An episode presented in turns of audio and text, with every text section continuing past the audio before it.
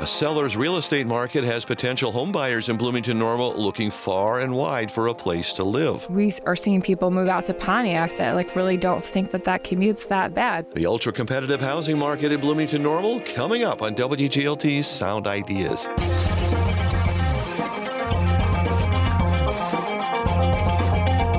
Good afternoon. I'm John Norton. Also on today's show, Warren Salzman counting his blessings three years after his heart stopped. We use that, oh, you saved my life all the time. But this actually was saving my life and gave me a second chance. Salzman can hope he lives as long as these Bloomington Normal assisted living residents. You know, it doesn't feel any different than it did when I was 99. A birthday bash and champagne toast for eight centenarians. Those stories follow a Bloomington Normal News update just ahead. This is WGLT Sound Ideas on 89.1 FM and WGLT.org, part of the NPR network. Support for WGLT comes from Bloomington Normal Audiology. Hear My Story continues with local patient Ryan Fuller and his mother Stephanie. She just put my mind at ease. She's like, hey, there's lots of kids that have hearing aids. It's so much different than what you remember, and just really made me feel comfortable mom to mom. Ryan and Stephanie's full story can be found at bnaudiology.com.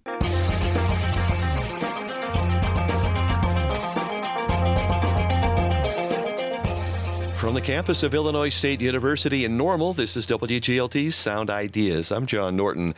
As the seasonal increase in home sales picks up, realtors say there are no signs the uber competitive bidding wars will ease in Bloomington Normal, even with a potential recession coming. WGLT's Charlie Schlenker has more. There's still a shortage of homes, a big one, according to realtor Amanda Wyckoff. Let's look at it this way several years ago, we would consider a healthy market in Bloomington Normal to have 1,200 actively listed homes. Currently, we have 79 single family homes and 25 attached units. And just two of the homes on the market now, Wyckoff says, are between $150,000 and $200,000 in price. And she says that's not likely to change because with materials prices the way they are, she wishes good luck to any builder who thinks they can put up a house for less than 200 grand. Interest rates have been rising and will continue to do so, but the realtors say there was only one blip of an effect on the pace of sales because of that. Amanda Wyckoff says there was just maybe a two week slowdown when Rivian announced layoffs, which coincided with action by the Fed to raise rates.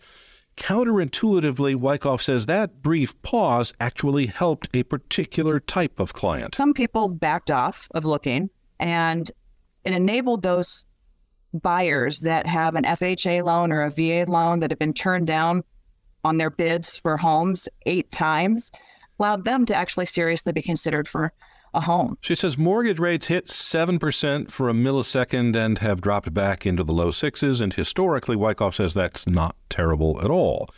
Because the inventory of homes in Bloomington Normal remains so low, realtor Monica Bullington says incoming residents increasingly look at bedroom communities like Leroy, Heyworth, Hudson, and Lexington. They started expanding their searches wider and wider and realizing the commute really wasn't that bad. And how much more affordable those communities could be.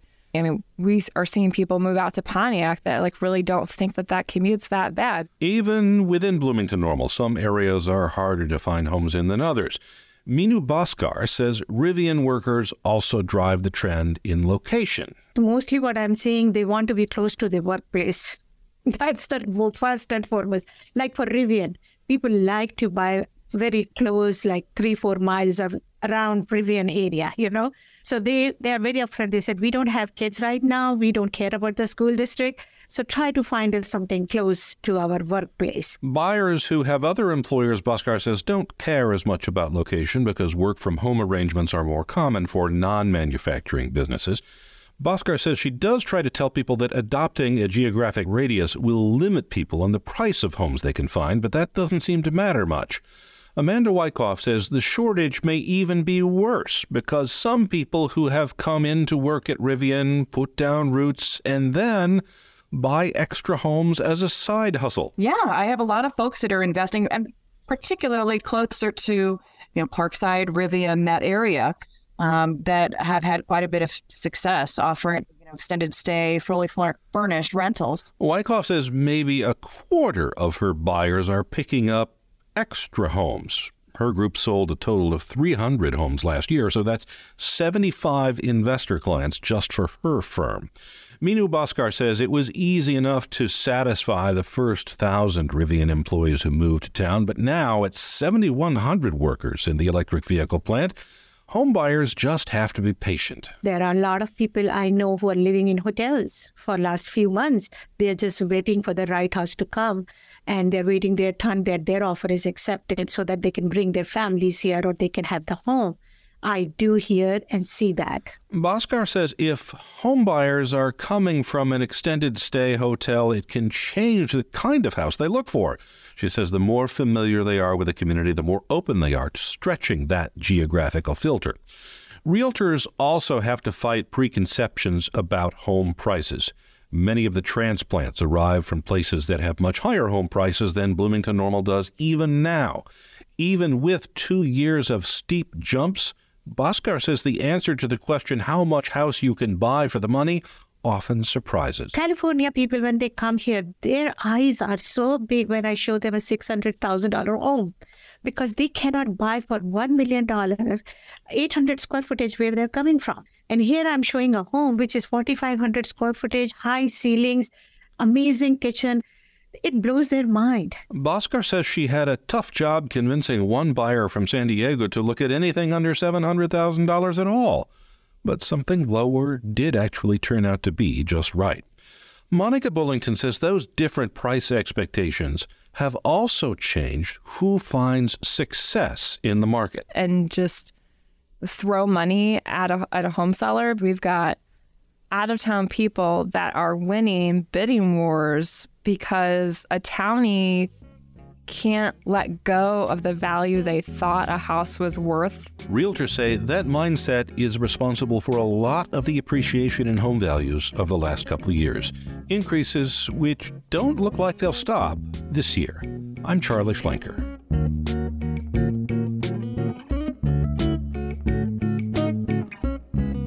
Coming up tomorrow on WGLT Sound Ideas, several candidates for Unit 5 School Board have raised the idea of expanded e learning to help the cash strapped school districts save money.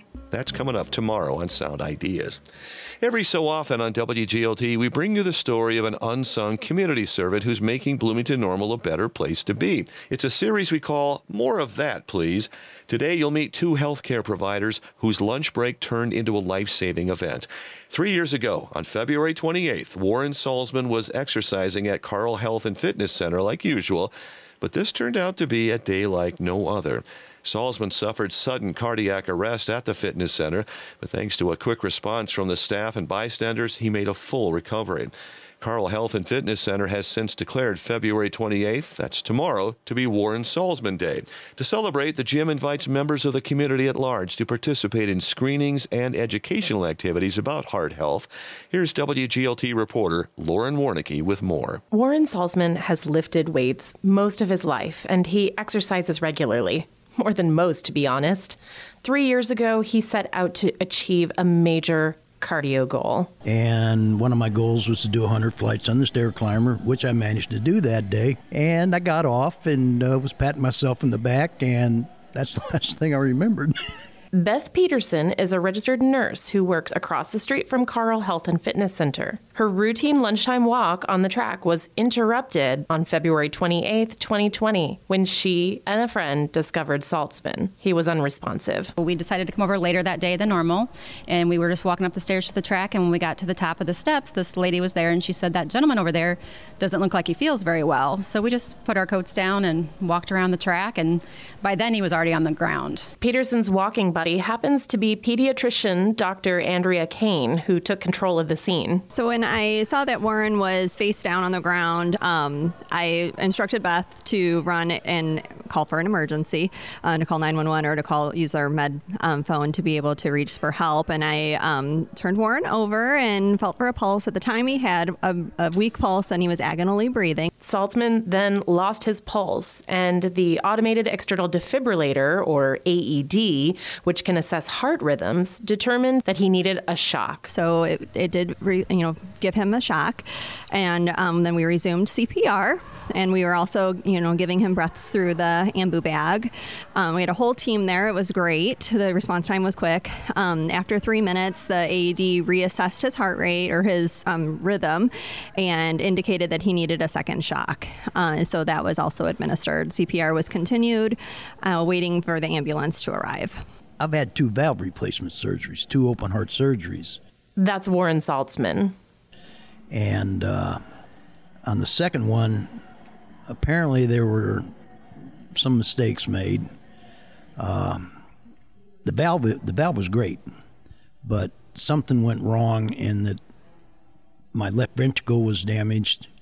I sustained, went into, uh, actually went into uh, heart failure, and I had scar tissue on my heart that wasn't there before that surgery.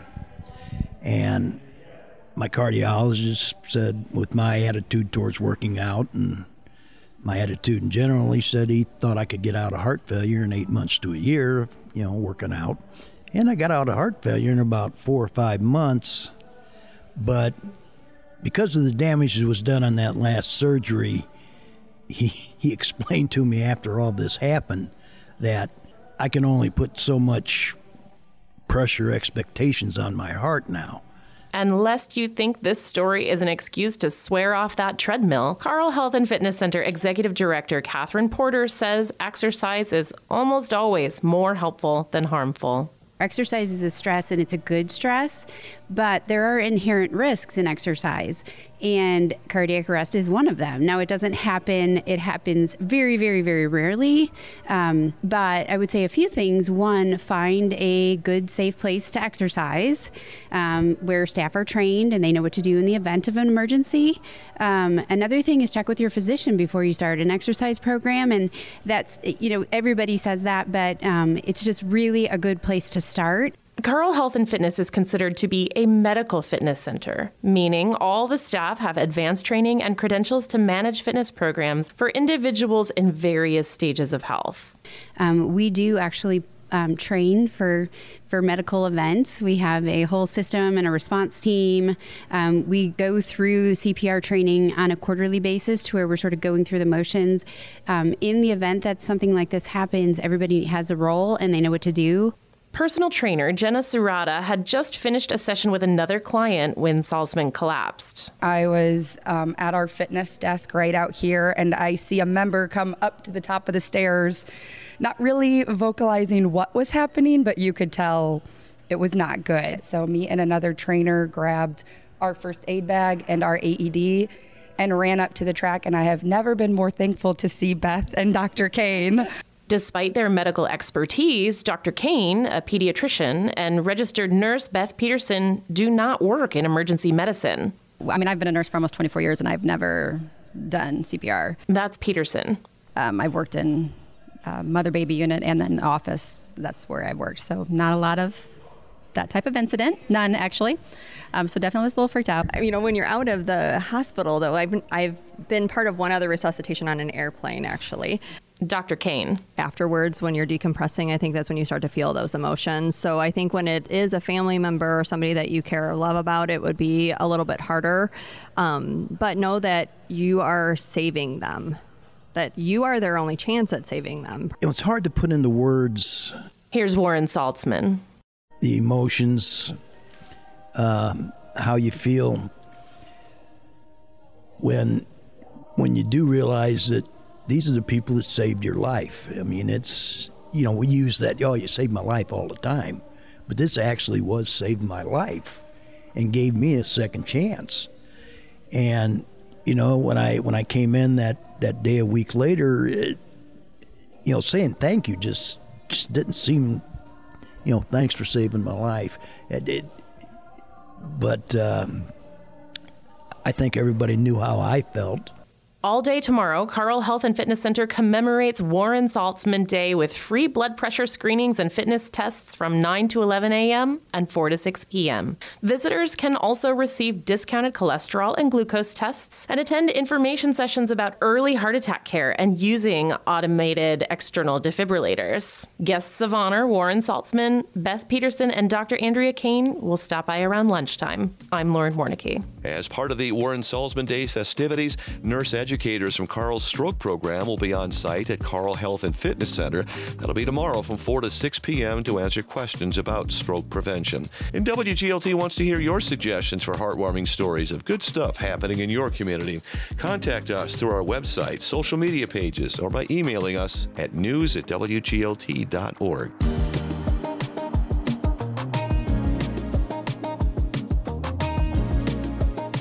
This is Sound Ideas, WGLT's news magazine. I'm John Norton. Residents of a South Bloomington assisted living community gathered with family and friends recently to celebrate eight centenarians. The Luther Oaks facility threw a birthday bash for eight residents age 100 and older, celebrating with desserts and a champagne toast. Let's bring back WGLT's Lauren Warnecke. Have a drink. That's Joe Januzik, centenarian, World War II vet, and the only gentleman celebrating at a joint birthday party honoring eight Luther Oaks residents over 100. Januzik was born July 11, 1922. Rita Meland provides what she calls music enrichment for folks in senior communities and assisted living facilities. For the birthday party, she played an array of songs from each decade of these centenarians' lives, starting with the 1923 banger, Yes, We Have No Bananas.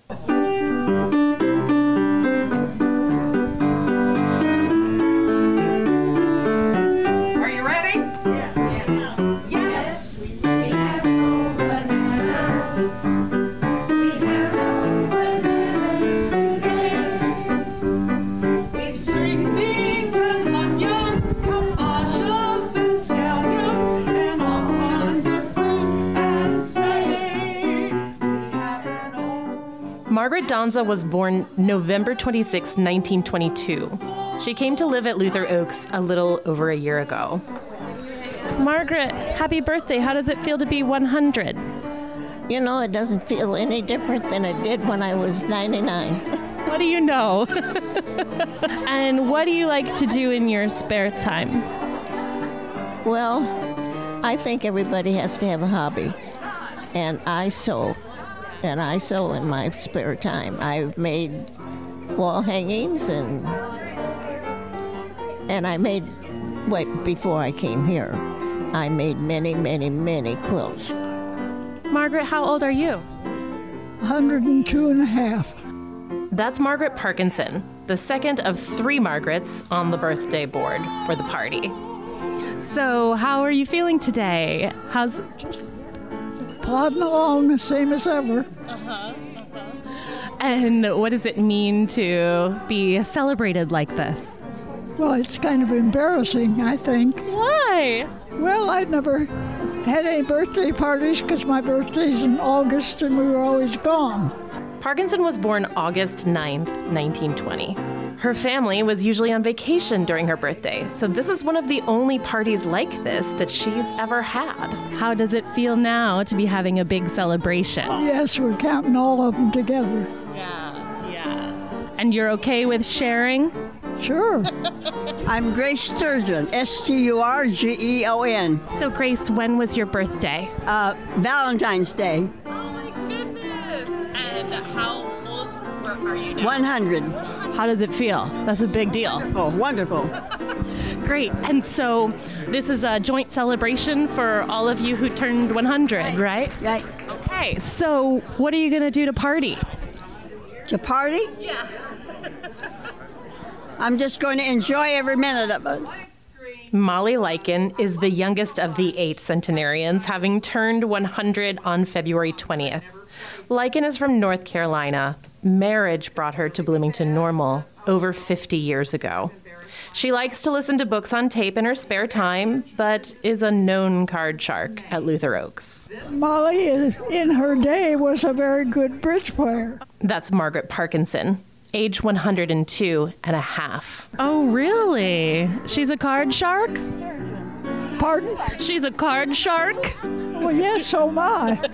and, and we knew the um, uh, special kinds of bidding and so on, and had a great time doing that, and usually won. So, who else is in the bridge club? I just got out because I can't see enough anymore. Molly Lycan. Ever ever since I moved in here, we we play bridge. And I hear you were quite the card shark. I, I don't know about that. Who said that? Who said that? Grace Sturgeon keeps busy in other ways. Yeah, I do more physical stuff. Oh, okay. Like, what do you like to do in your free time? Do all the exercise programs that are offered, including Zumba. Oh my goodness, that's so athletic. I know. Luther Oaks Executive Director Phil Bachman says having eight centenarians at the facility is almost unheard of. Yeah, this is incredibly unusual to have eight centenarians in a continuing care retirement community. And I think the thing that is most amazing to me is that five of the eight continue to live completely independently in our independent living uh, side of the of the community. Luther Oaks has uh, its own golf club.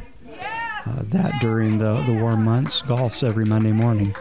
Uh, we have a resident led genealogy club, a resident led art club, resident led bridge competitions. Oh, I heard about the bridge. Yeah. The bridge the bridge is fierce. It's kind of like it's giving them a, a purpose, right? That they're not simply biding their time. Absolutely. It's, you know, I, I, I think of uh, something called the blue zones.